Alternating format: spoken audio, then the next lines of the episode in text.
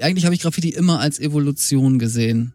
Es wurde eigentlich immer besser, es wurde weiterentwickelt und so einen richtigen Rückschritt hat es meiner Meinung nach vorher gar nicht gegeben. Moin, in dieser Folge gehen wir thematisch auf die Straße. Denn Michaela und Kevin besuchen das Graffiti-Archiv Bremen. Von den ersten Pieces aus den achtzigern bis heute wird hier die Graffiti-Geschichte der Stadt Bremen geordnet in einem Archiv bewahrt. Wie hat es in der Stadt angefangen? Wo wird heute noch gesprüht und was ist Graffiti eigentlich und was nicht? Vergesst uns nicht auf Instagram, Spotify und überall dort, wo es Podcasts gibt, zu folgen. Und jetzt schüttelt die Dosen und viel Spaß!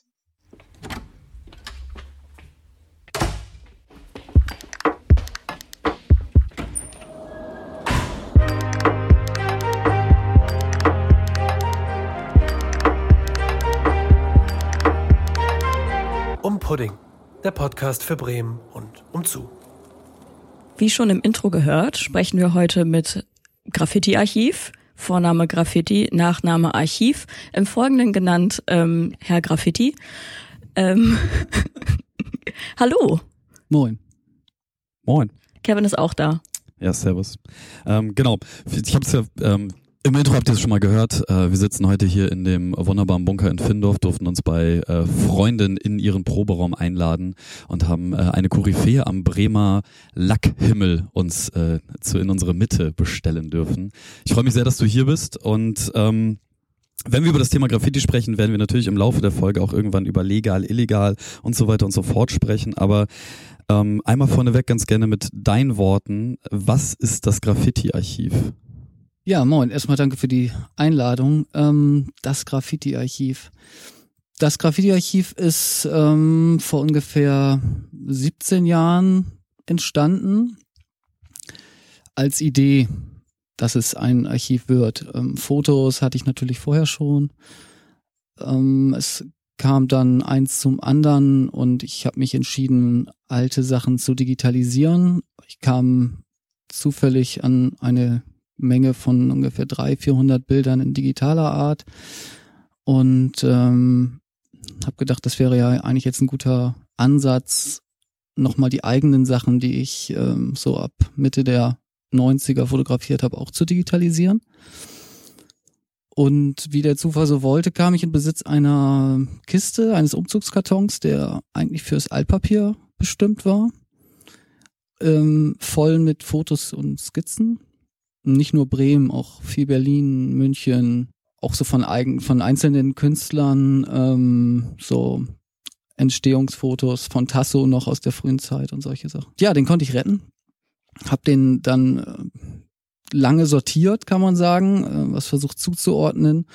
Hab mir dann aus allem, was nicht Bremen war, einen schönen Leitsordner zurechtgebastelt mit äh, tollen Aufnahmen. Ähm, das ein oder andere veröffentliche ich auch ab und zu mal und habe dann den Rest der Bremen-Sektion zugeführt in digitaler Weise. Und das war so der Anfang, ähm, wo ich dachte, oh, das ist ja ganz cool. Und damals gab es noch Streetfiles Punkt com, ähm, eine sehr schöne Plattform, die auch viele Schätze offenbart hat. Da habe ich mich dann auch so ein bisschen bedient. Und ähm, dann kam so eins zum anderen. Dann habe ich rumgefragt, ach, wer hat denn noch Fotos? Und die digitalisiere ich dann auch mal. Und dann wurde es immer mehr und ich musste mir überlegen, wie sortiere ich das gut? Weil die Sache ist, also es gibt ja viele Archive. Jeder Writer hat ja im Endeffekt so sein eigenes Archiv. Der eine eben nur seine eigenen Sachen und der nächste ach, eine ganze Menge so aus der Nachbarschaft und von den Kollegen und naja, wie das denn so ist. Aber ähm, ein Archiv... Äh, äh, Eine Sache haben diese Archive eben alle gemeinsam. Und zwar, dass sie sehr individuell bis gar nicht sortiert sind. Mhm. Man hat dann einfach eine große Anzahl Fotos, aber wenn ich sage, zeig mir mal das und das, dann geht das Gesuche los. Und ähm, ja, ich habe dann rumgefragt und habe immer mal wieder auch was bekommen, digital oder analog, und habe mir dann eben überlegt, wie kann ich das gut sortieren und habe da für mich ein ganz gutes System gefunden. Glaube, dass ich diesbezüglich eben auch so ein Alleinstellungsmerkmal äh, habe. Also es gibt, wie gesagt, viele Archive, auch gute und große, aber von denen habe ich auch oft was bekommen und habe aber festgestellt, die finden ihre eigenen Sachen nicht, weil so wie es sortiert ist, ist es halt einfach häufig auch falsch sortiert. Als Beispiel, wenn du ein Kevin-Bild malst, dann würde ich das unter Kevin ablegen. Das ist sehr nett. Wenn du ein Kev malen würdest, würde ich es unter Kev ablegen. In diesen Archiven ist es häufig so, es würde dann unter Kevin null zwei abgelegt. Und wenn du dann ein Next-Bild malen würdest, dann würden die es unter Kevin null drei ablegen. Das würdest du bei mir aber unter Next finden. So, und so wäre halt dieser ganze ähm, Sortierprozess, den ich für mich einfach... Ähm, so aufgebaut habe, dass ich das alles finden kann, sofern ich denn weiß, was da steht. Das ist immer die Grundvoraussetzung. Ähm, ja, so ist das entstanden ähm, und dann äh, hatte ich eigentlich so für mich jahrelang so das Graffiti-Archiv als Arbeitstitel und habe mich dann entschieden, ähm, weil ich meine Möglichkeiten weitgehend aufgebraucht hatte, wo ich noch Fotos herbekomme, das so aus dieser Graffiti-Szene-Bubble rauszuführen und habe November einundzwanzig dann ähm, den Instagram-Account gemacht, äh, Bremer Graffiti-Archiv. Ja, eigentlich dient der nur dazu, Öffentlichkeitsarbeit zu betreiben, also Bekanntheit zu generieren für dieses Archiv, weil ich eben hoffe, dass der eine oder andere, der noch nichts mitbekommen hat davon, ähm, so motiviert ist, vielleicht doch nochmal ein Foto abzugeben. Ich sehe das auch so ein bisschen als Backup. Also diese ganzen Archive, die gibt es, wie gesagt, aber eben nicht zusammengeführt. Das ist das eine. Und dadurch, dass es da ist, gibt es halt auch die Möglichkeit, an Fotos ranzukommen, die vielleicht schon irgendwie weg sind, weil jemand anders sie fotografiert hat. Und bei mir sind sie. Kann, kann ich mir das dann so bei dir vorstellen, dass du einfach einen Haufen an Leitsordnern bei dir stehen hast, wo das alles in, anal- also die ganzen analogen Sachen auch genauso abgeheftet sind und wenn du sagst, so ein Kevin-Piece landet unter Kevin, ein Kev-Piece unter Kev und äh, oder ist das dann die Ordnerstruktur, die du dir auf deiner Festplatte so zusammengedrötet hast? Rein digital. Ah, okay. Also analog ist das ein Haufen Fotos, einen großen Teil gebe ich auch wieder zurück, also ich bekomme die, digitalisiere die und gebe sie zurück. Ich habe gar kein Interesse an den analogen Bildern. Ähm, die nehmen halt Platz weg. Und ähm, ich habe ich hab viel äh, analogen Kram, klar, hauptsächlich meine eigenen Sachen. Oder es gab eben auch Leute, die gesagt haben, hier kannst du haben. Mhm. Mach damit, was du willst. So ist eh mal Bier drüber gelaufen, guck mal, was du noch mit anfangen kannst. ähm, und dann guckt man, dass man sie irgendwie gerettet und digitalisiert kriegt. Aber du hast es gerade schon angesprochen, so wenn du es denn überhaupt lesen kannst. Wie gut bist du im Wildstyle auseinandernehmen? Ja.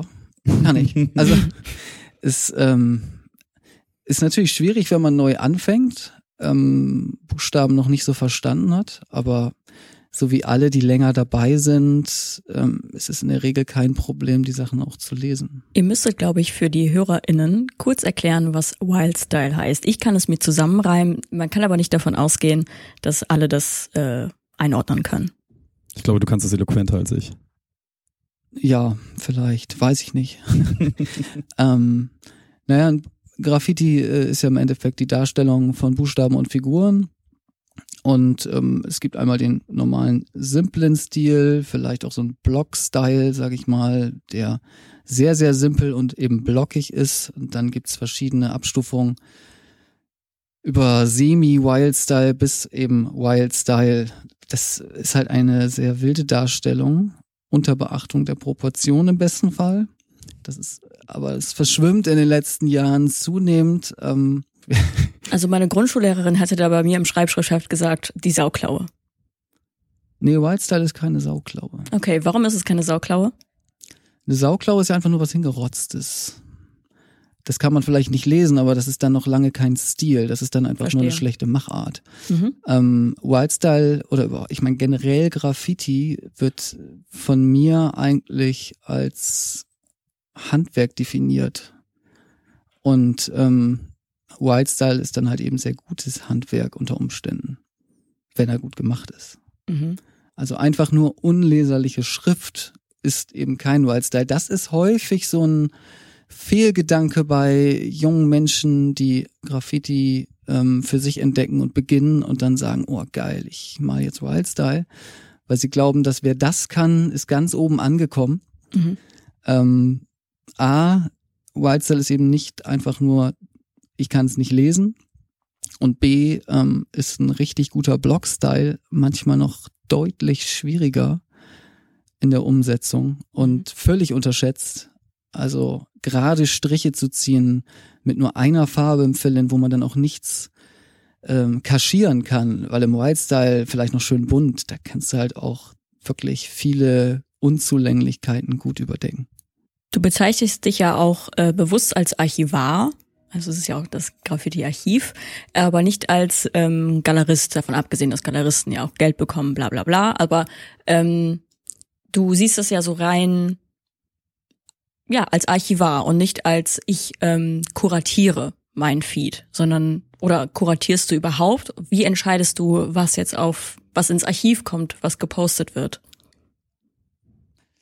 Das ist äh, eine gute Frage. ähm, natürlich. ähm, genau, Initiator, Archivar, Verwalter, Fotoakquise, das fällt alles in meinen Bereich. Ähm, logisch, bin ja auch der Einzige, der das betreibt bei mir zu Hause, aber das ähm, Archivieren von Bildern, das ist so ein bisschen schwierig zu entscheiden, gerade in den letzten Jahren, wo dieser sogenannte Ill-Style immer mehr an ja, Bedeutung will ich jetzt gar nicht sagen, aber an Zulauf gewonnen hat, also absichtlich schlecht gemalt, nach meiner Meinung, mhm. ähm, finde ich schwierig. Da, ich will auch nicht äh, irgendwie so eine Zensur betreiben, aber ich kann eben auch nicht irgendeinen Kram mit ins Archiv nehmen, was wirklich absolut unbedeutend und schlecht ist. Und das ist immer so ein Punkt, wo ich selber mit mir ringe, bis wohin geht es? Wo zieht man da die Linie? Ich persönlich finde da gar nichts dran, weil man kann ja meinetwegen unproportional malen, aber wenn man dann auch noch die Linien absichtlich scheiße malt, also wirklich unsauber, dann das Ganze nur schlecht ausschraffiert. Ich verstehe nicht, was das soll. Ich meine, die haben sich in den siebzigern den Arsch aufgerissen. Absichtlich schlechter als die ersten? Ähm, warum? Soll das eine Huldigung sein? Also man versucht doch eigentlich immer, das, was man hat, zu verbessern. Also ich verstehe den Sinn nicht, warum man absichtlich sich verschlechtert. Aber vielleicht ist es einfach eine Antwort auf eine voran, vorhergegangene Epoche quasi. Also es ist ja oft ähm, dann auch in der Kunst, wenn man dann sagt, okay, ähm, jetzt gerade war irgendwie der Impressionismus cool und dann kommt der Expressionismus. Ähm, also dass äh, das immer eine Antwort auf die vorangegangene Epoche ist. Also könntest du jetzt, da du ja der Archivar bist, kannst du das so beobachten, dass es verschiedene Epochen gibt oder verschiedene Stilebenen, dass du sagst, vor fünf, zehn oder fünf oder zehn Jahren waren die Graffitis alle super klare Lines, äh, super tolle Fill-ins und jetzt ähm, kommen halt dieses, ja, dieses Unordentliche. Vielleicht ist es eine Antwort. Ich sehe, dass eher, eigentlich habe ich Graffiti immer als Evolution gesehen. Mhm. Es wurde eigentlich immer besser, es wurde weiterentwickelt. Und so einen richtigen Rückschritt hat es meiner Meinung nach vorher gar nicht gegeben in so einem Umfang. Ähm, ja, es gab so Trends, das ist schon richtig. Das fing ja an mit, es war ja schon immer, also das, die ersten Tags äh, hießen ja noch damals irgendwie Single-Hits. Und dann haben sie angefangen, da irgendwie Wolken drumherum zu malen und noch ein paar Sterne. Und dann hat das Ganze noch einen Umriss bekommen und so ist das dann irgendwie gewachsen. Und so ging die Evolution ja immer weiter. Und ähm, natürlich hat man sich sowas dann irgendwo auch, oder die damals, ich ja nicht, aber die haben sich äh, das dann natürlich abgeguckt und weiterentwickelt.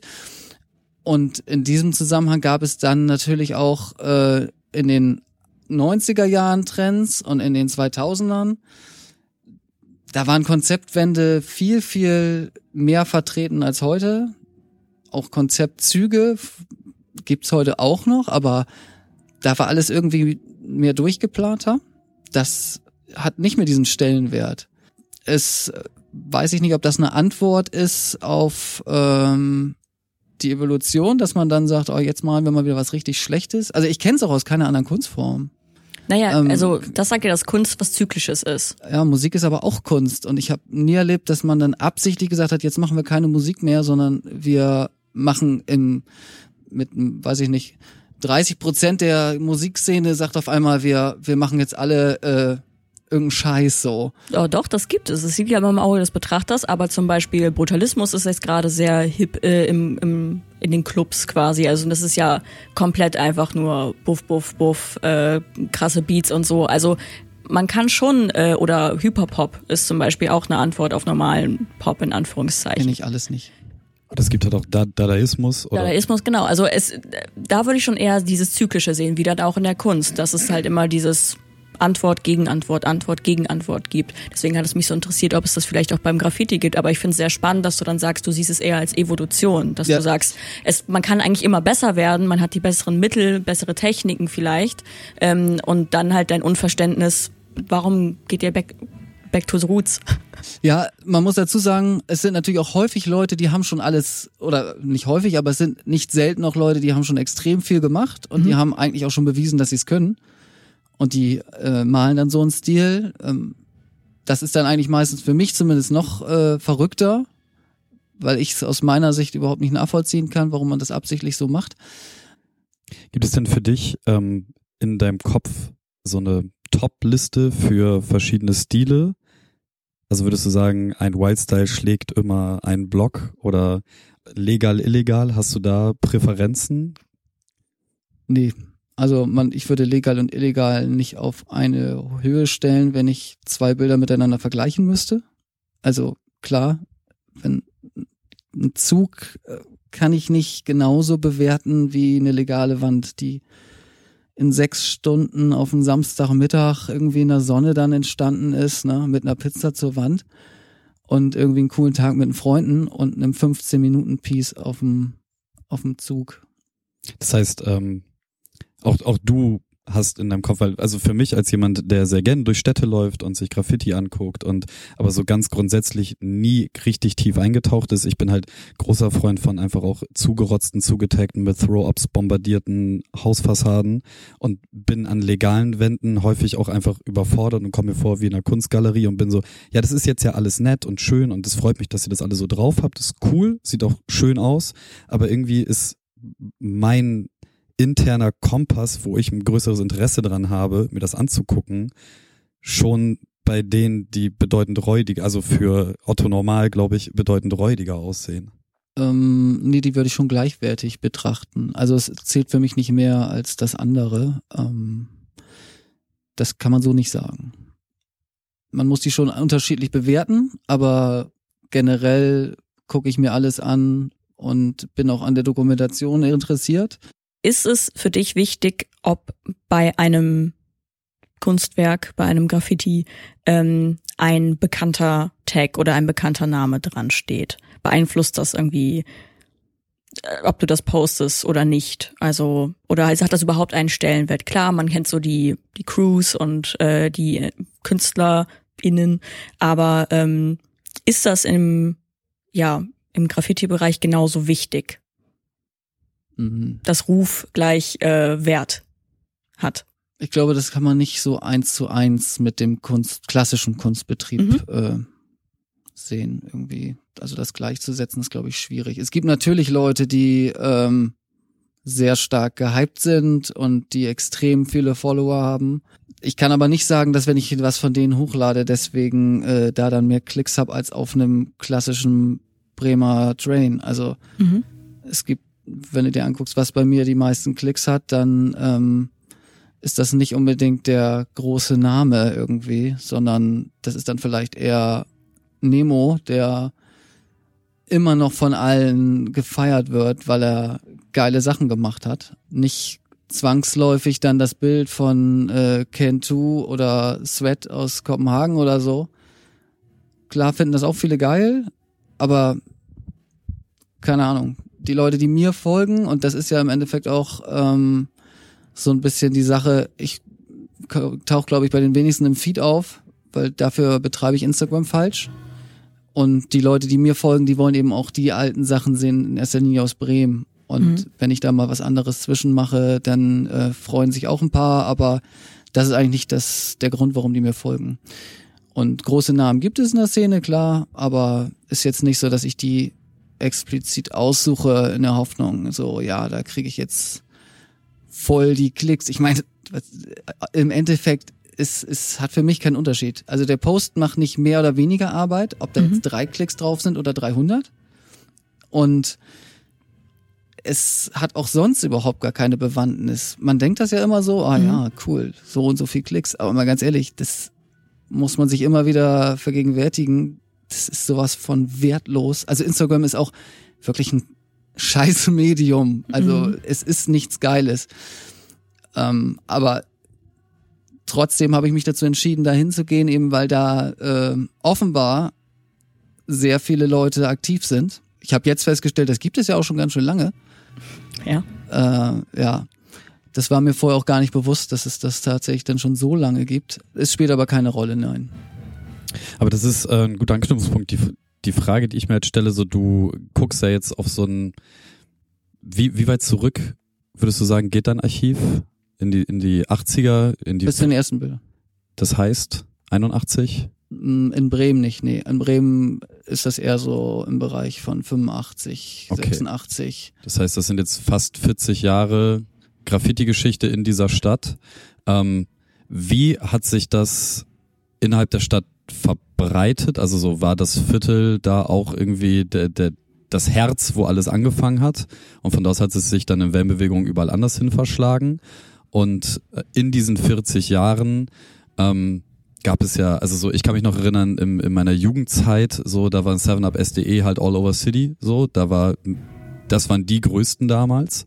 Und äh, in Nord waren es dann halt irgendwie J H R und Pers, solche Leute.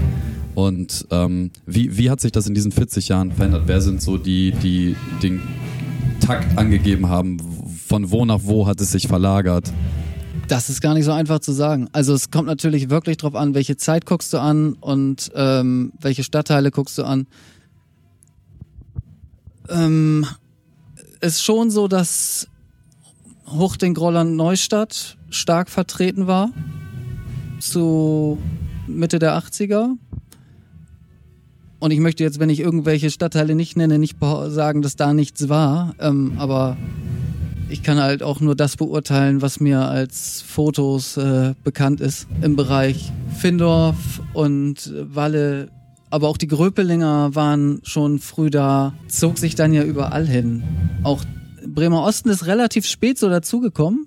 Ähm, da ist das schon eher so, dass die zwar getaggt haben, aber so richtig mit Bildern dann erst ähm, Anfang der neunziger angefangen haben, also ja, so einundneunzig, zweiundneunzig sind so die ältesten Bilder, die mir bekannt sind, so einer East-Side. Wenn da jemand noch was anderes hat, bin ich da sehr dankbar, wenn die mir zugänglich gemacht werden würden. Äh, das ist noch so ein bisschen so ein, so ein, äh, so ein dunkles Feld oder ein heller Fleck, wie man es nimmt. Und welche Crews, ja, also wenn man das über die ganzen Jahre betrachtet, ich habe mir mal so eine kleine Liste gemacht, also die habe ich aber auch schon seit zehn Jahren nicht mehr aktualisiert, da waren, glaube ich, schon über dreihundert Crews drinne, die mir so bekannt waren. Ähm, legal wie illegal aus der Zeit von bis. Das dürfte inzwischen nochmal deutlich angewachsen sein. Und welche Crews davon relevant waren, das ist ja auch immer so individuell. Also wenn du in der Eastside aufgewachsen bist, dann waren für dich vielleicht andere Crews relevant, als wenn du ähm, aus Huchting kommst. Da wirst du mit R T L viel mehr in Kontakt gewesen sein in den neunzigern. Während du äh, im Bremer Osten natürlich dann four one ganz extrem hattest, dann später die A D Fs, wobei die auch All City waren. Aber auch es, es gibt so viele. Es, man kann gar nicht anfangen, ohne welche zu vergessen. Und ähm, ja. Ich frage jetzt einfach nochmal aus ähm, ganz eigenem Interesse, weil du den Bremer Osten mitgenannt hast. So, was ging im Bremer Norden? Also, im Bremer Norden ging vor allen Dingen äh, O B S. Und äh, dann hört es ja schon fast wieder auf im Bremer Norden. Nein. nee. Krock und so haben da auch auf jeden Fall viel gemacht. Äh, ja, wobei das war deutlich später ja. Und der kommt ja eigentlich auch eher aus dem Bremer Osten. Ja. Nee, oben hat es ja ähm, zum Beispiel N K dann später auch. Ja. Die haben vorher aber auch schon andere Sachen gemacht. Also es... Was willst du wissen? Nee, gar nichts Spezielles. Es ist einfach nur so, weil ich bin halt groß geworden und ja. wurde gerade, ich hätte N K gar nicht mehr im Kopf gehabt. So. Aber ja, klar, also, so also Bremer, Bremer Norden muss man sagen, N K, die haben vorher auch schon andere Sachen gemacht. Ähm, mag vielleicht nicht jedem gefallen, aber die A O Gs äh, waren da auch aktiv auf Zügen, ne? Und nicht zu knapp zu einer gewissen Zeit. O B S war durchgehend auch irgendwo aktiv. Auch immer große, fette, böse Dinger. Ja, vor allen Dingen ähm, auch Leute in der Crew, die ja heute auch noch aktiv sind und immer noch ähm, wirklich ein extrem hohes Niveau machen. Mhm. Und auch N K, ich meine, die sind bis heute da. Und da gibt es ja zum Beispiel das ein oder andere Bremer Buch, wo man dann auch nochmal nachschlagen kann, welche Namen da so im Einzelnen gemalt wurden und welche Crews. Es war ja auch so eine Zeit, wo dann generell in Bremen äh, gewisse Crewnamen dann irgendwie zwei, dreimal gemalt wurden. Äh, jetzt gar nicht nur in Nord, sondern generell. So, ne? Und äh, dann wurde schon wieder was Neues gemacht. Also gerade wenn man dann so Sammlungen bekommt und äh, sich denkt, wo kommt das denn schon wieder her? Und dann wurde schon wieder der nächste Name gemalt. Und wie, wie schwer ist das als Archivar, da on track zu bleiben? Wer, wann, wo, wie sein? Also machst du das mit deinem Graffiti-Wissen? Ah, das muss der sein, weil der Stil ähnlich ist? Oder gehst du da auch so ganz klassisch wie ich als Trottel und guckst die Tags an, die Grüße, die mit dabei stehen, wenn welche dabei stehen? Unterschiedlich. Also einiges weiß man ja auch, man erkennt es auch und wenn man es nicht weiß, man hört ja auch das ein oder andere Mal oder fragt mal Leute, die auch schon lange dabei sind. Grüße ist ja immer so eine Sache, ähm, dann grüßt man sich nochmal mit seinem Zweitnamen oder man grüßt seinen Legalnamen und schon sind alle ganz verwirrt. Mhm. Äh, ja, wahrscheinlich eher nicht gewesen damals, aber jetzt rückwirkend ohne das ganze Vorwissen äh, kann es schon verwirrend sein, wenn man nicht gut aufpasst oder eben nicht so die Ahnung hat. Ich will auch gar nicht sagen, dass ich alles weiß. Also viele Sachen weiß ich auch nicht und ähm, das ist mir auch wichtig. Also ich habe überhaupt gar kein Interesse daran, dass irgendwie der Eindruck entsteht, ich würde irgendwie so tun, als hätte ich voll den Plan und äh, müsste mich da irgendwie wichtig tun. Ähm, ich versuche eigentlich meine Texte auch immer so zu gestalten, dass dieser Eindruck nicht entsteht. Vieles, was ich erzähle, das sind ja auch Sachen, die wissen viele. Also wenn du dann sagst, ja, ich komme aus Bremen-Nord und äh, so die Zeit um zweitausend bis zweitausendzehn ist so, ne? Dann weißt du vielleicht einige Sachen nicht aus dem Bremer Norden, äh, aus dem Bremer Osten und äh, die vorher waren. Und wenn ich dann was zu erzählen, denkst du, wow, der hat voll den Plan. Aber jemand, der dann irgendwie schon zu der Zeit aktiv war, der denkt sich auch, ja, was ist jetzt ja nichts Dolles, was der erzählt. So. Ich versuche eigentlich ja nur Werbung zu machen für das Archiv. Die Bilder sind ja so ein Beiwerk, um sich das Ganze zu verdeutlichen. Mhm. Deswegen auch der schicke Rahmen. Es geht eben nur darum, äh, dass man so eine grobe Vorstellung hat. Das ist halt so eine kleine Story zum Bild und zu der Zeit. Ich könnte Sachen erzählen, die vielleicht auch viele nicht wissen. Also das ist ja auch nur so ein Bruchteil von dem, was ich weiß. Aber ich will nie weder jemanden irgendwie äh, zu genau beschreiben, sage ich mal. Oh ja, der heißt so und so und der ist Linkshänder. Ja, das, das ist toll, das weiß ich. Das muss ich aber ja keinem erzählen. Das ja. interessiert keinen und das ist dann halt diese Wichtigtuerei und das möchte ich eben nicht. Und ich möchte auch nicht Sachen erzählen, wo ich selber nicht will, dass es einer über mich erzählt. Ja. Also das ist so ein bisschen... Beantwortet das überhaupt die Frage? Ich, ich hatte keine genau. Ich okay. einfach nur sehr, sehr, mir ging es einfach nur, nochmal Bremen-Nord zu droppen. Aber lass uns gerne einfach nochmal so äh, fünf, sechs Schritte zurückgehen und mal so ganz am Anfang anfangen. Ähm, woher kommt überhaupt dein Interesse an Graffiti? Ja, klassisch. Man hat irgendwann angefangen und ist beigeblieben. So. Äh, das fing tatsächlich, ich habe mir da letztens noch Gedanken drüber gemacht. Ähm, in der fünften und sechsten Klasse hatte ich drei KlassenkameradInnen, die durchgehend die zwei Jahre Orientierungsstufe nur gezeichnet haben. Das war für mich der erste Kontakt zu Graffiti. Also eher negativ behaftet, weil die haben natürlich überhaupt nichts mitgekriegt. Und äh, auch eher weiblich besetzt. Faszinierend. Spannend. Spannend, ja, wobei äh, man muss dazu sagen, ähm, Graffiti war schon immer auch weiblich besetzt. Von Anfang an ähm, ist keine, keine Besonderheit. Auch in Bremen gab es schon früh weibliche SprüherInnen. Ja, die, da war so der erste Kontakt und ähm,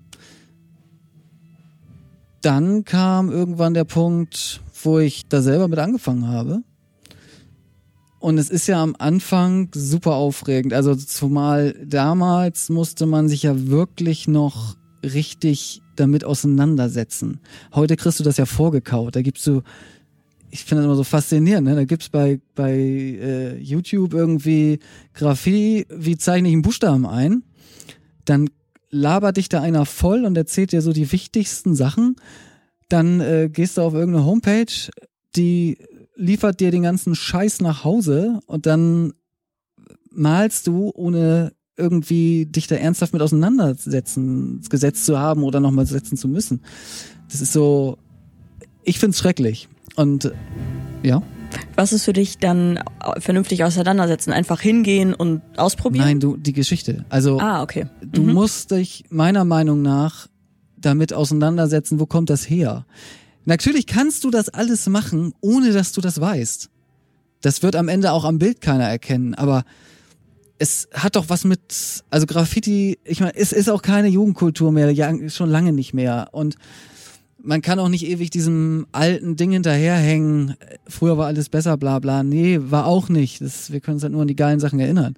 Aber es hat doch irgendwie auch, es ist eine Kultur und dann einfach alles zu nehmen aus der Kultur, was schon jemand anders gemacht hat, ohne zu wissen, wo es herkommt und zu sagen, so, jetzt bin ich auch ein Teil der Szene. Ja, ja, du kennst nix, du weißt nix und äh, dann passiert eben das, was häufig passiert, sie übermalen alte Bilder.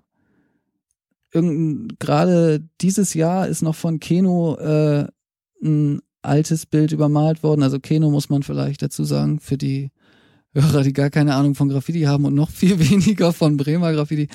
Keno ist so äh, der King gewesen, der frühen neunziger, hat damals, als Graffiti noch städtemäßig auch zuzuordnen war, ähm, auch den Bremer Style sehr geprägt.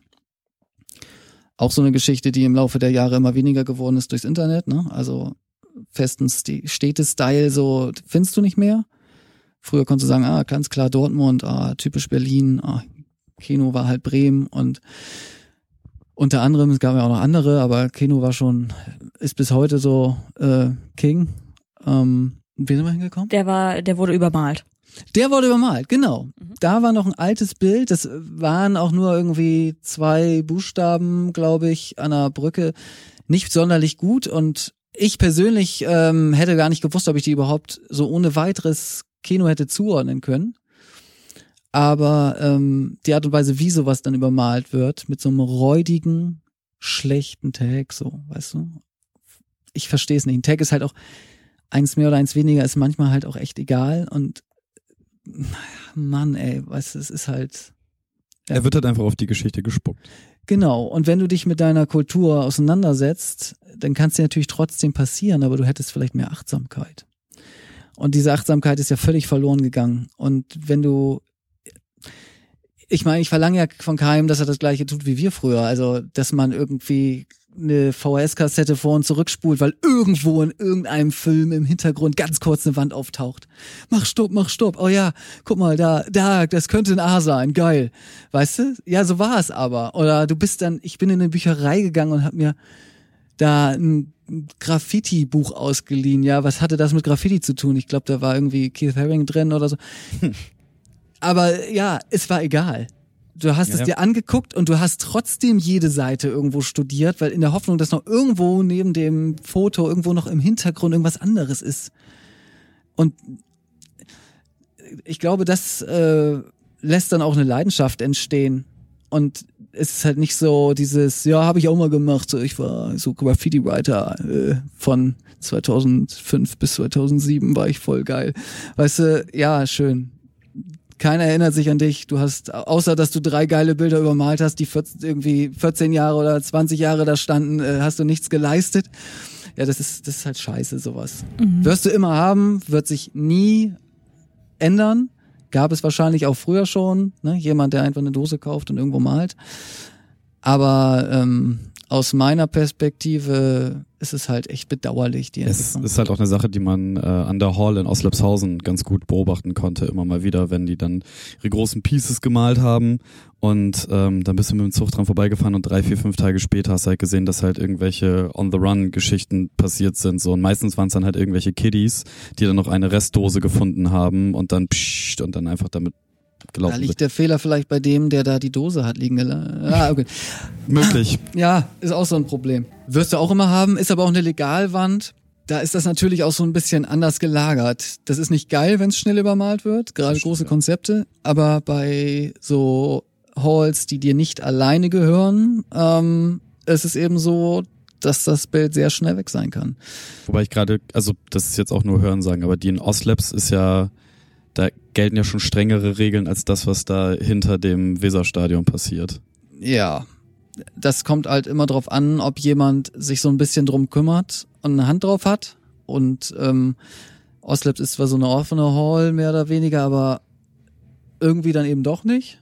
Die sind halt auch nur Burner-Pieces, ne? Also so ja, dementsprechend. Und, und der Wickenweg am alten Sportamt ähm, hinterm Weserstadion, das ist halt auch wirklich, also ich würde da nicht freiwillig malen. Also das ist halt, ja, ist fürchterlich. Wieso? Naja, für, also für was denn? Also die Wand ist weder geil, dass du sagst, oh, cooles Foto, coole Location. Es ist doch aber auch sofort übermalt. Also wenn du da hingehst und sagst, ist mir egal, ich mache jetzt was Schnelles mit ein paar Freunden und dann haben wir einen netten Tag, hab ein Foto, gut ist, ja gut, dann kannst du das machen. Aber wenn du dir irgendwie Mühe gibst und hast die Ambition, dass die Hoffnung, dass das Bild länger steht, bist du da halt falsch irgendwie. Ähm, aber wie würdest du dann ähm, Kids, die jetzt anfangen wollen, also so, weil, keine Ahnung, ich habe da jetzt an der Hall auch schon häufiger mit irgendwelchen Muddis geschnackt, die meinen, so darf man hier malen? Ich bin so, ja klar, ist offen für alle, ja, dann schicke ich hier den kleinen Peter mal vorbei. So, ähm, da, dafür finde ich die Wand halt großartig, dass sich da halt jeder einfach ausprobieren ja, kann und herausfinden kann, ob das etwas ist, wofür er brennt oder sie. Völlig okay. Also ich ähm, guck mir da auch an, was da so ist und gehe da mal dran vorbei oder so, aber ja, da sind halt selten hochwertige Bilder so. Und ähm, was mich einfach auch so mega ankotzt, ist, wie die Umgebung aussieht. Mag jetzt sehr spießig klingen, aber nur weil da eine Wand ist, die man bemalen kann, kann man doch seinen Scheiß mitnehmen.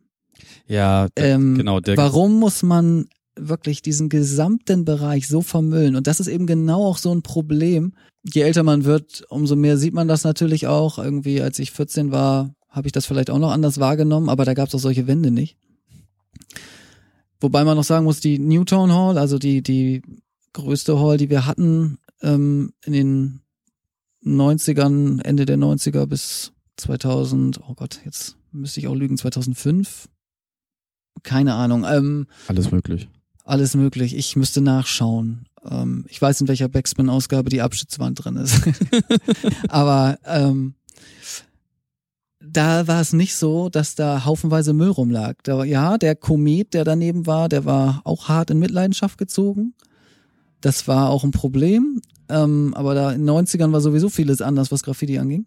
Wickenweg ist einfach nochmal so eine andere Geschichte. Also für so eine kleine Wand ist da extrem viel Dreck. Und das führt halt immer zu diesem Unverständnis. Und man will auf der einen Seite gerne mehr legale Wände und Anerkennung. Und ja, wir sind KünstlerInnen. Ähm, ja, aber warum verhaltet ihr euch dann so scheiße? Es sind natürlich wieder immer, wie, wie es immer so ist, einige wenige. Aber wenn man seinen Scheiß dahin schleppt, kann man ihn auch wieder mit zurückschleppen. Ist ja das gleiche wie im Osterdeich, wenn man da grillt. Ja. Oder was trinkt. Warum muss man den ganzen Scheiß da liegen lassen? Es ist mir schleierhaft. Ich finde es sehr spannend, weil ähm, es gibt viele Menschen, die sagen, Graffiti ist Sachbeschädigung, ist Müll, ist verdreckt die Stadt. Und äh, dann von jemandem wie dir dann zu hören, ist nicht meine Meinung übrigens. Ähm, und dann jemand von dir so, ja, nimm doch den Scheiß da weg, nimm doch den Müll da weg, was halt wieder zeigt, so ähm, was so Außenwahrnehmung und dann tatsächliche Wahrnehmung ist. Es gibt genug in der Szene, die sich da auch drüber ärgern. Ja. Ja, also ganz klar. Und die Sache ist ja, wir hatten ja auch jetzt, ähm, es gab ja bis zum vorletzten Monat nie eine offizielle Wand in Bremen. Es Die Bremer Politik hat das nie für notwendig erachtet, ähm, legale Wände zu etablieren. Im Gegenteil, äh, da kamen ja eher so seltsame Forderungen aus eigentlich allen Parteien. Aber selbst Parteien wie die äh, Christdemokratische Union hat sich ja inzwischen so positioniert, dass sie auf einer Linie mit den Linken steht und sagt, nee, nee, das ist Kunst, das brauchen wir unbedingt und das muss man fördern. Ähm, das ist halt äh, schon eine faszinierende Entwicklung. Und wir haben jetzt ja vorletzten Monat quasi die erste Hall eingeweiht in Himmeling, so als ersten Aufschlag. Ähm, ist in der Hannoverschen Straße für jeden das Malen freigegeben, auf der einen Seite der Brücke. Halbjährliches Probeprojekt, man guckt, wie sich das entwickelt. Es wird schwierig, das zu verkaufen, also nicht nur von Seiten der SprüherInnen an die Stadt, dass man das gerne hätte, noch von Seiten der Politik an die BürgerInnen, ähm, wenn man dann so einen Zustand hat, wie jetzt gerade im Bereich Wickenweg, Weserstadion. Das, das ist halt... Ge- wird eine schwierige Nummer. Ja, dann wird das ganz schwierig, die zweite Seite auch offiziell zu legalisieren, und dann wird man sich auch von Seiten der Stadt natürlich sehr, sehr schwer tun, noch weitere Flächen im Stadtbereich zu suchen und ähm, dann eben auch zu legalisieren. Es ähm, ist so, dass noch was geplant ist, und auch dreiundzwanzig wird es noch eine weitere Fläche geben. Das habe ich zufällig gehört. Und ähm, das ist alles in, in Planung. Und ich bin gespannt, äh, ob es dann noch eine dritte Fläche irgendwann geben wird, weil man hat dann ja so auch so ein bisschen Resümee gezogen in Himmeling, macht dann gleichzeitig die Erfahrung an der zweiten Wand, und dann ist ja auch schon Wahl, das darf man ja auch nicht vergessen. Wir befinden uns ja auch bereits im Wahlkampf, zehn Monate vorher geht's, wir sind voll drin. Und nicht umsonst gibt's dann halt von allen möglichen Parteien irgendwelche tollen äh, Pro-Graffiti-Postings äh, auf diversen Kanälen, um äh, zu zeigen, wie down man mit dieser coolen Kunstart ist. Ich habe mich dazu hinreißen lassen, der Linken zu antworten auf einen Post. Der wurde auch überraschend häufig geliked. Ich glaube, es wurde nie von mir ein Kommentar so häufig geliked wie der. Ähm, es kam aber keine Antwort von der Partei. Was, Was war denn der Kommentar? Ach, der war sehr lang. Äh, ich denke... Weiß inhaltlich ich, ungefähr? Inhaltlich habe ich äh, geschrieben, dass es mehr als überfällig ist, aber es ist eben auch eben nicht so, dass da jetzt nur kleine Banksys malen und da der ganz heiße Kunstscheiß abgeht, sondern dass das eben auch ungemütlich ist und es kann dreckig werden. Man muss am Ende dem Wähler eben auch irgendwie Rede und Antwort stehen, wenn trotzdem noch illegales Graffiti stattfindet. Denn auch so viel gehört zur Wahrheit, es will gar nicht jeder legal malen. Mhm. Und man muss eben auch daran denken, dass durchaus im Randbereich dieser Wände äh, eine gewisse Vermüllung stattfinden könnte. Mhm. So, und naja, es, äh, man wird sehen. man wird sehen. Es ist... Äh, Ähm, du hast schon Banksy angesprochen. Ähm, man kann wahrscheinlich nicht über Graffiti sprechen, ohne über Banksy Stop. sprechen zu müssen. Kann man? Das ist möglich. Gut, dann halt mein Maul. Nein, ähm, Stencils generell. Ähm, cool oder nicht cool? Ist das noch Street oder ist das ähm, Kunst? Ich höre bei dir immer so Subtöne raus, dass du so ein bisschen despektierlich Graffiti gleich Kunst, das heißt despektierlich, aber so ein bisschen, ich höre da Skepsis raus. Du sagst ja auch, hast, ähm, ich weiß nicht, ob du es vor dem im Vorgespräch gesagt hast, off the record oder so, dass du sagst, Graffiti ist ein Handwerk. Also ist Stencils, ist das, äh, ist das Graffiti, ist das Kunst, und ist Graffiti Kunst oder ist das ein Handwerk? Fangen wir mit den Stencils an. Ja. Ähm, das ist sehr, sehr schwierig. Also wenn ich mich jetzt zu Hause hinsetze und irgendwie was Lustiges ausschneide, ähm, womöglich noch auf einen Postaufkleber, die Älteren erinnern sich, äh, großes Thema, äh, so vor, ich weiß gar nicht, war es so fünfzehn Jahre, würde ich mal schätzen, ist das her, da waren Postaufkleber, diese Paketkleber, ganz heißer das Scheiß. Beste auf der Welt. Ich habe ja. erst äh, ohne Scheiß, ich glaube Ende letzter Woche, jemanden an der Bushaltestelle auf dem Postaufkleber kritzeln sehen. Es war das Beste auf der Welt. Du konntest zu Hause in sehr kurzer Zeit sehr viel machen und brauchst ja, ja. dann nur noch durch die Straßen rennen und ja. konntest kleben, kleben, kleben, kleben, kleben. Was für ein Bullshit. Also mal ganz, so, und da geht's nämlich los. Ähm, da text, das ist, das ist dann, da textest du dann zu Hause auf einen Aufkleber und ja. klebst den dann irgendwo hin. Warum textest du nicht an die Wand? Weißt du, es ist halt, ja, das ist schwieriger zu reinigen oder ich weiß es nicht. War halt so ein Trend, aber kann ich persönlich so gar nichts mit anfangen, fangen mit so Hello, my name ist Aufklebern, ey, bitte, was soll das? Wenn du sechzehn bist, okay, aber Mann, wenn du irgendwie zehn, fünfzehn, zwanzig Jahre dabei bist, dann hast du, bei denen hat man es auch seltener gesehen, ne? Aber eben. Äh, ja, und wenn ich mir dann vorstelle, ich schneide mir dann irgendwie so ein cooles äh, Ding da aus und äh, mach das dann zu Hause auf den Postaufkleber und dann gehe ich los und dann klebe ich das an die Haltestelle, an den Mülleimer. Wow, uh, ja, was ist das dann? Ja, nix ist das. Das ist genauso wie irgendein Werbeaufkleber von irgendeiner Partei oder vom nächsten, äh, weiß ich nicht, hier Tupperware oder so. Die haben auch überall ihre Aufkleber äh, geklebt. Ja, super. Das kann ich nichts mit anfangen. Verstehe ich nicht. Ähm, also Aufkleber ist für dich auf einer Linie mit Stencils? Weil man zu Hause irgendwas vorbereitet, um das dann... Das kommt drauf an. Wenn wir mhm. uns jetzt Hamburg angucken, Rage, seit, oh, wie lange ist der dabei? dreißig Jahre im Geschäft oder so, schätze ich mal, roundabout, vielleicht ein plus minus ein paar. Ähm, der macht ja auch durchaus Stencils, aber dann eben auf Größe eines Zuges, am Zug. Das ist eine ganz andere Qualität. Also erstmal... Das ist halt auch nicht mit einem kleinen Postaufkleber zu vergleichen, klar. Mhm. Aber es ist eben auch der Untergrund, auf dem das passiert. Also wenn du einen geilen, auf, geilen Stencil machst und dann ähm, den am Zug machst, ist eben auch was anderes.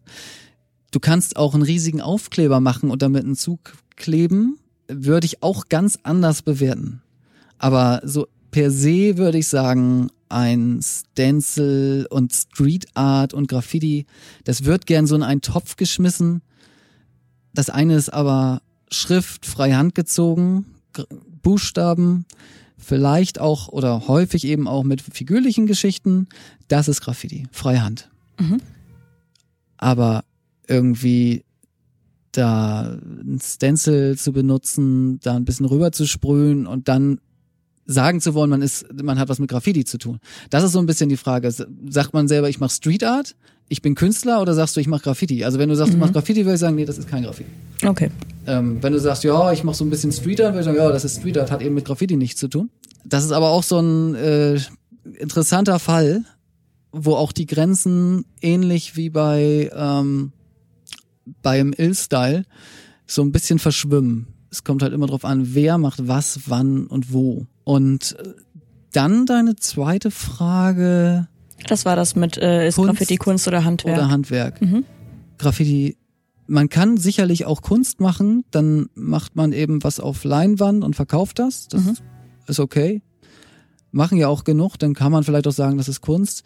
Aber Kunst ist ja etwas, da entwickelst du ja dich als Marke unter Zuhilfenahme von Galeristen, Sammlern und anderen hochprofessionellen, akademisch geprägten äh, Personen und versuchst dann eben dein, dich für den Kunstmarkt interessant zu machen, während du beim Graffiti ja dein Style malst. In der Beliebigkeit der Situation sprühst du da freihand äh, geschlossene Form, unter Umständen dann eben noch so widrig da im Dunkeln. Das ist ein, für mich ist das ein Handwerk, ein Kunsthandwerk, und das muss man sich selber erarbeiten.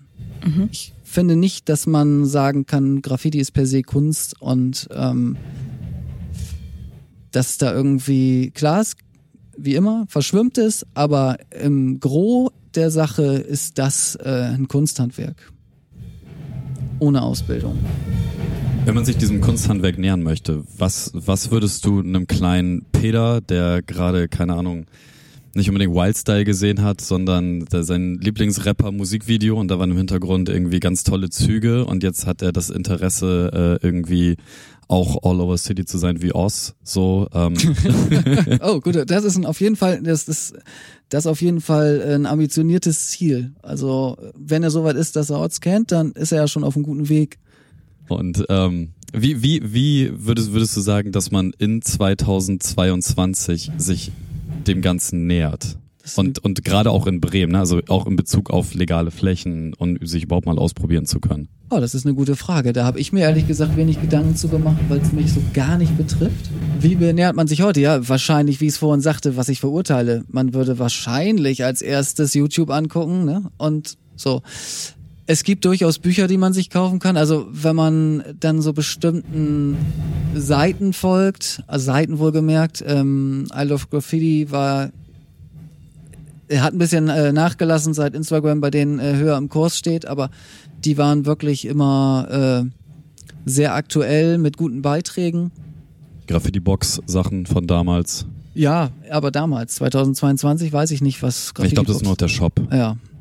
Es ist, glaube ich, ähm, schwierig dann zu, es ist, glaube ich, auch schwierig dann zu wissen, was ist gut, was ist schlecht und wo habe ich meine Ansatzpunkte. Und es ist auch nicht einfach an äh, so gute Bücher wie was heißt gut, an so klassische Bücher ranzukommen, die uns damals irgendwie geprägt haben. Entweder sind die Bücher von damals sehr schlecht oder sehr schlecht zu bekommen. Ja, genau, sehr teuer. Ich ähm, habe letztes ja. Mal geguckt, so ein paar Sachen von früher, da bist du ganz schnell bei dreihundert, vierhundert Euro. Mhm. So, wo du dich auch fragst, wo ist jetzt die Wertsteigerung passiert in den letzten Jahren? Es sind nicht weniger Bücher da, aber okay, egal. Die, es ist halt, ja, es ist halt so, dass gewisse Auflagen äh, echt nicht groß waren. Und ähm, ich bin froh, dass ich einen Großteil dieser ganzen Bücher zu Hause sammle. Ich sammle nebenbei natürlich auch noch andere Sachen. Es ist ja nicht so, dass das Graffiti-Archiv, äh, also das Graffiti-Archiv, um das es eigentlich geht, ist natürlich nur äh, Graffiti auf Fotos, aber ähm, ich habe auch eine ganz ansehnliche Sammlung an Magazinen bis zweitausend, Bücher und äh, solche Geschichten. Ähm, aber das beantwortet natürlich nicht deine Frage, wie man so einem zwölfjährigen ähm, Peter jetzt sagt, äh, wie er anzufangen hat.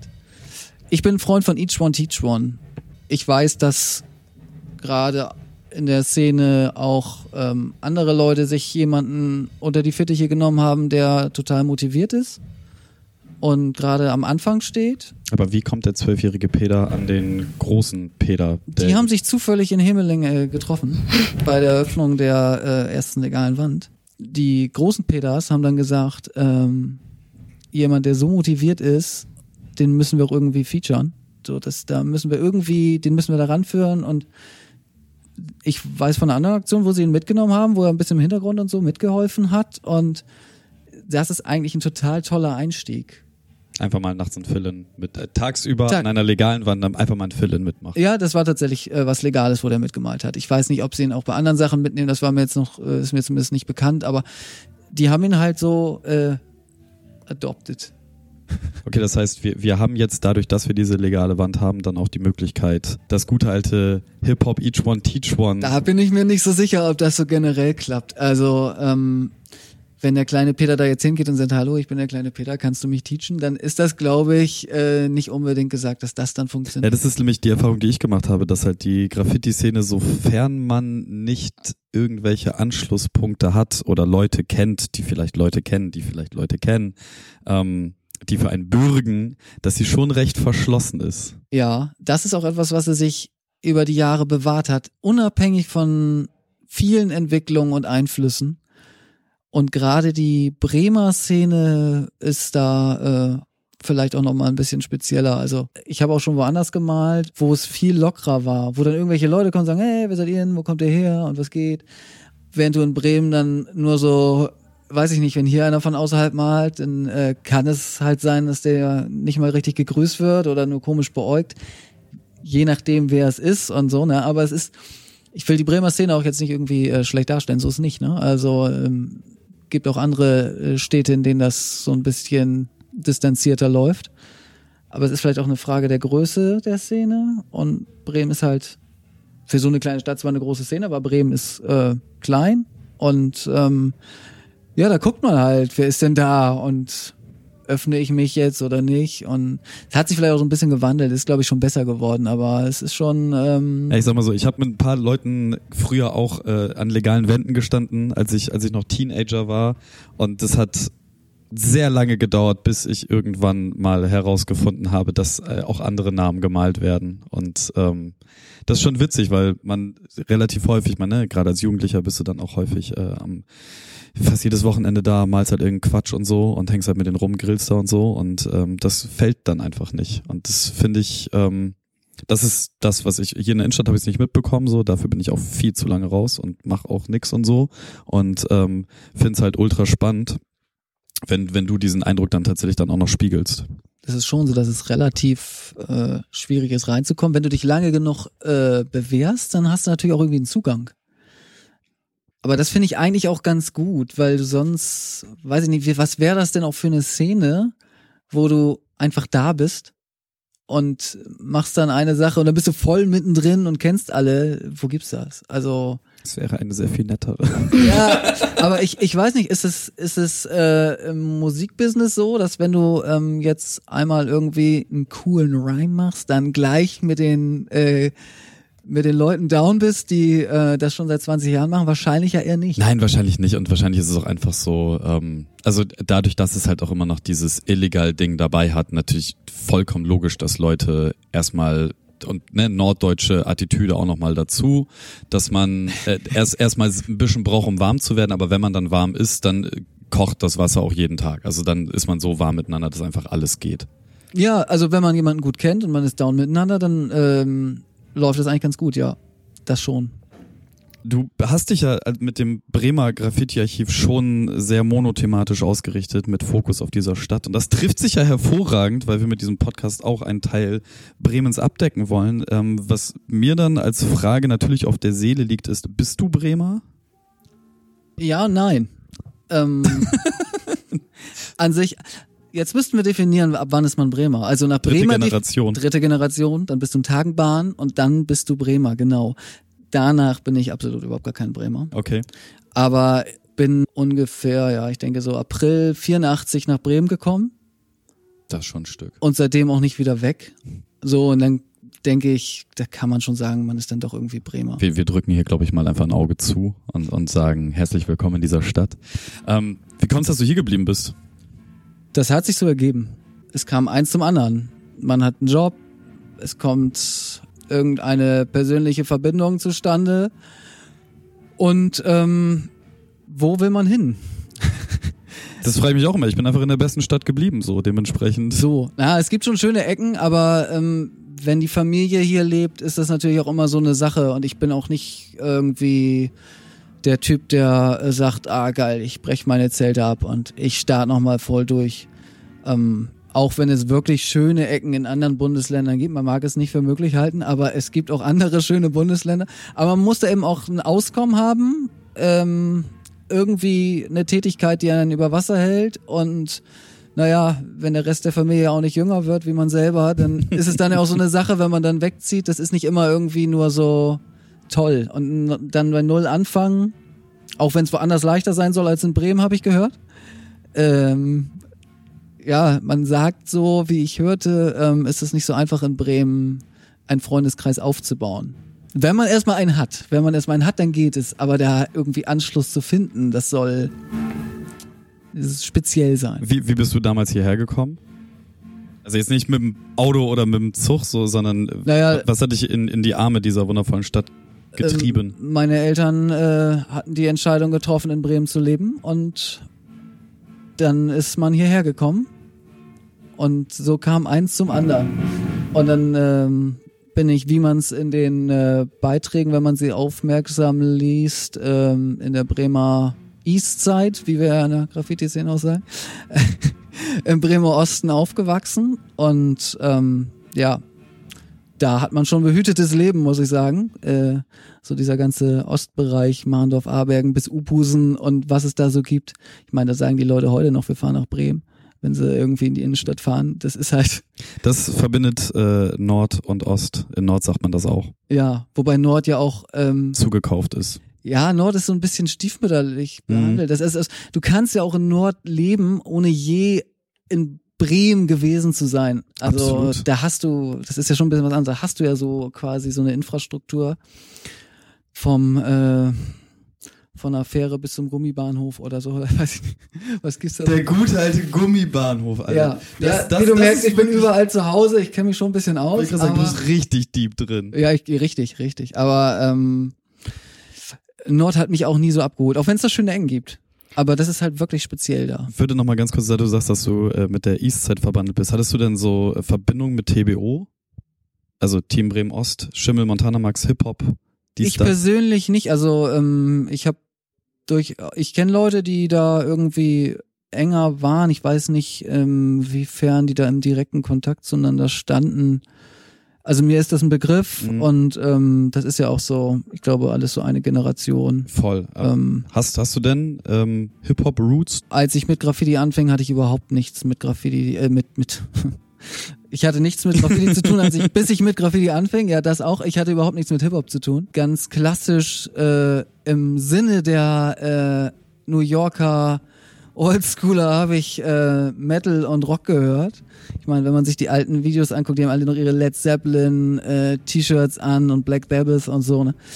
Ich glaube, Scene hat selber ja auch so den ein oder anderen äh, Zug gemalt, wo er so Black Sabbath irgendwie äh, beeinflusst war. Ich glaube, da gab's irgendwas. Ist auch egal. Ähm, genau, ich habe Metal viel gehört. Bin dann in die Szene gekommen, habe jemanden kennengelernt, Each One Teach One, wirklich klassisch. Der war super und ähm, hatte echt viel drauf und äh, hat mich dann so ein bisschen unter seine Fittiche genommen. Dann bin ich da in die Crew gekommen, eigentlich als räudiges Toy, so voll geil. Und ähm, darüber bin ich dann erst im Hip-Hop gekommen.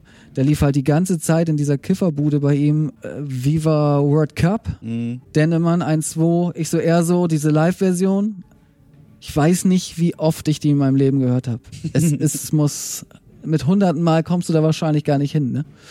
Und so bin ich dann auf diese Hip-Hop-Schiene gekommen, aber ich stehe auf Storytelling und nicht auf dieses Scheiß... Ich beleidige deine Mutter und es reimt sich gar nichts, aber ich verzerre noch ein bisschen meine Stimme und dann bin ich voll der geile Typ und dann reden wir über Drogen.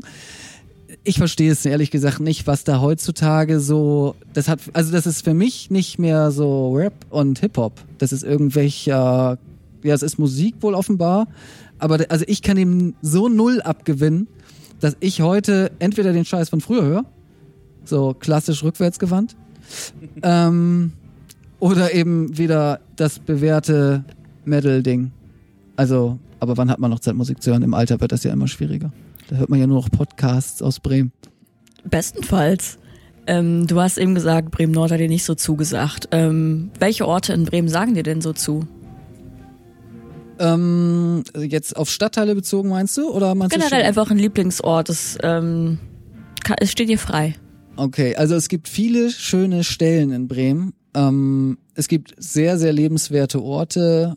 Ähm, es gibt Orte, die haben sich extrem verändert. Also, wo ich früher gesagt hätte, hier würde ich auch gerne leben, da, da bin ich froh, wenn ich heute wieder weg bin. Ähm, ja, das ist vielleicht so eine Frage des Alters. Ich kann dem Viertel heutzutage weniger abgewinnen als vor zwanzig Jahren. Ruhigere Stadtteile mit viel Grün sind da schon ganz nett. Aber schöne Orte tatsächlich. Ich ähm, finde es eher so... Ich möchte es mal anders sagen. Es gibt so Stellen, wenn man da vorbeikommt, dann ist das so eine privilegierte Geschichte, finde ich. Als Bremen-Ostler ist es ja so, dass du unter Umständen monatelang nicht die Weser siehst oder irgendwie Rathaus, Dom. Wann hörst du da mal die Domglocken mittags, ne? Also, ja, wenn du mal zufällig nach Bremen gefahren bist, zu, äh, zum Einkaufen bei Horten. Aber ähm, es ist halt wirklich...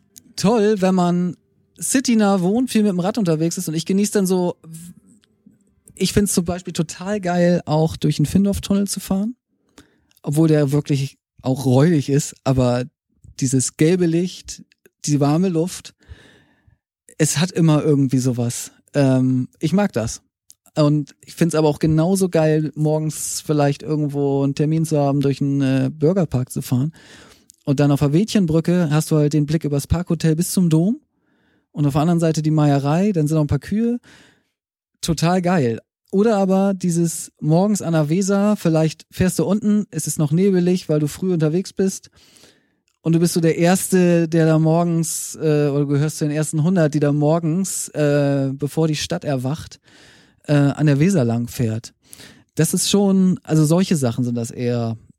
Könnt ihr dir noch ein paar nette Restaurants und Lokalitäten nennen, äh, die auch sehr schön sind, aber so auf, auf Örtlichkeiten bezogen, ähm, die unentgeltlich sind, sind das so Sachen, die finde ich echt super. Auch so der Bereich Güterbahnhof, der alte, das hat schon echt viel Flair. Auch wenn es da ein bisschen dirty ist, aber da passt es eben auch. Da sind Gleise und da ist es eben irgendwie in dem Kontext völlig okay. Wie würdest du Bremen und Bremer definieren, wenn du müsstest? Welch, welche Eigenschaften würdest du uns so zusprechen? Also jetzt die Frage, ob man diese Eigenschaften nicht auch anderen Leuten, anderen äh, Örtlichkeiten zusprechen könnte. Dieses sehr zurückgehaltene Understatement-Ding passt sicherlich auch nicht zu allen, aber dieses Hanseatische, sag ich mal, das ist schon irgendwie sehr typisch bremisch. Könnte man jetzt natürlich sagen, naja, also meine Oma oder so, die Westpreußen oder Opa aus Ostpreußen, die äh, hatten ähnliche Verhaltensweisen und waren strebsam und äh, nicht arbeitsscheu. Ostpreußen sowieso nicht. Alles Arbeitstiere und äh, haben sich nie beklagt. Da sind die älteren Bremer auch noch für zu haben. Kann ich so aus Erfahrung sagen, dass die auch wenig klagen, aber es ist vielleicht auch generell eine Generationsfrage. Ich weiß nicht, ob nicht eine ältere Dame aus äh, Hessen auch wenig jammert.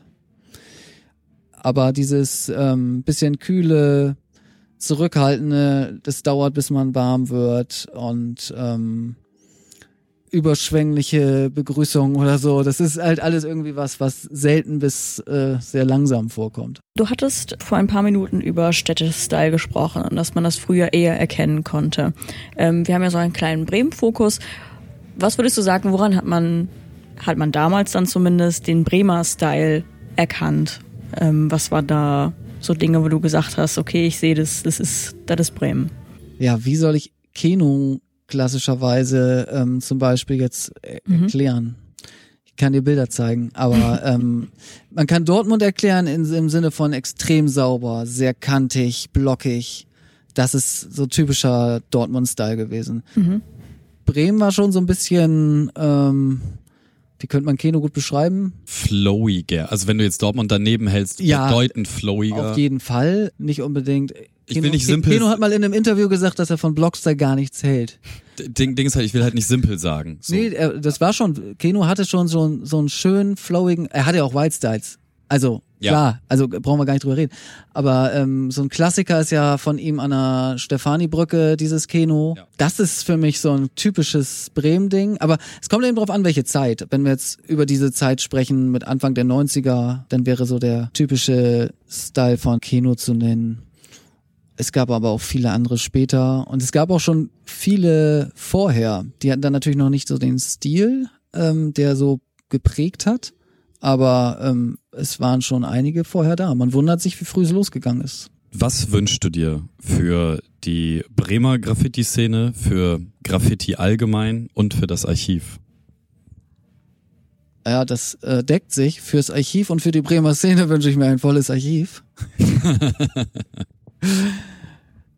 Ach, die Bremer Szene, da brauche ich, da brauche ich nichts wünschen. Die äh, ist selber kreativ genug und ähm, macht ohnehin ihr Ding. Also das, das, die gesamte Graffiti-Szene macht ihr Ding, unabhängig von den äh, guten oder schlechten. Zählst du Infamous Youth auch mit in die Graffiti-Szene rein? Also ist, ist Ultra-Graffiti... Ultra-Graffiti generell ist schon Graffiti. Also natürlich ist es irgendwo Graffiti, die malen Buchstaben. Die malen auch nicht unbedingt schlechte Buchstaben.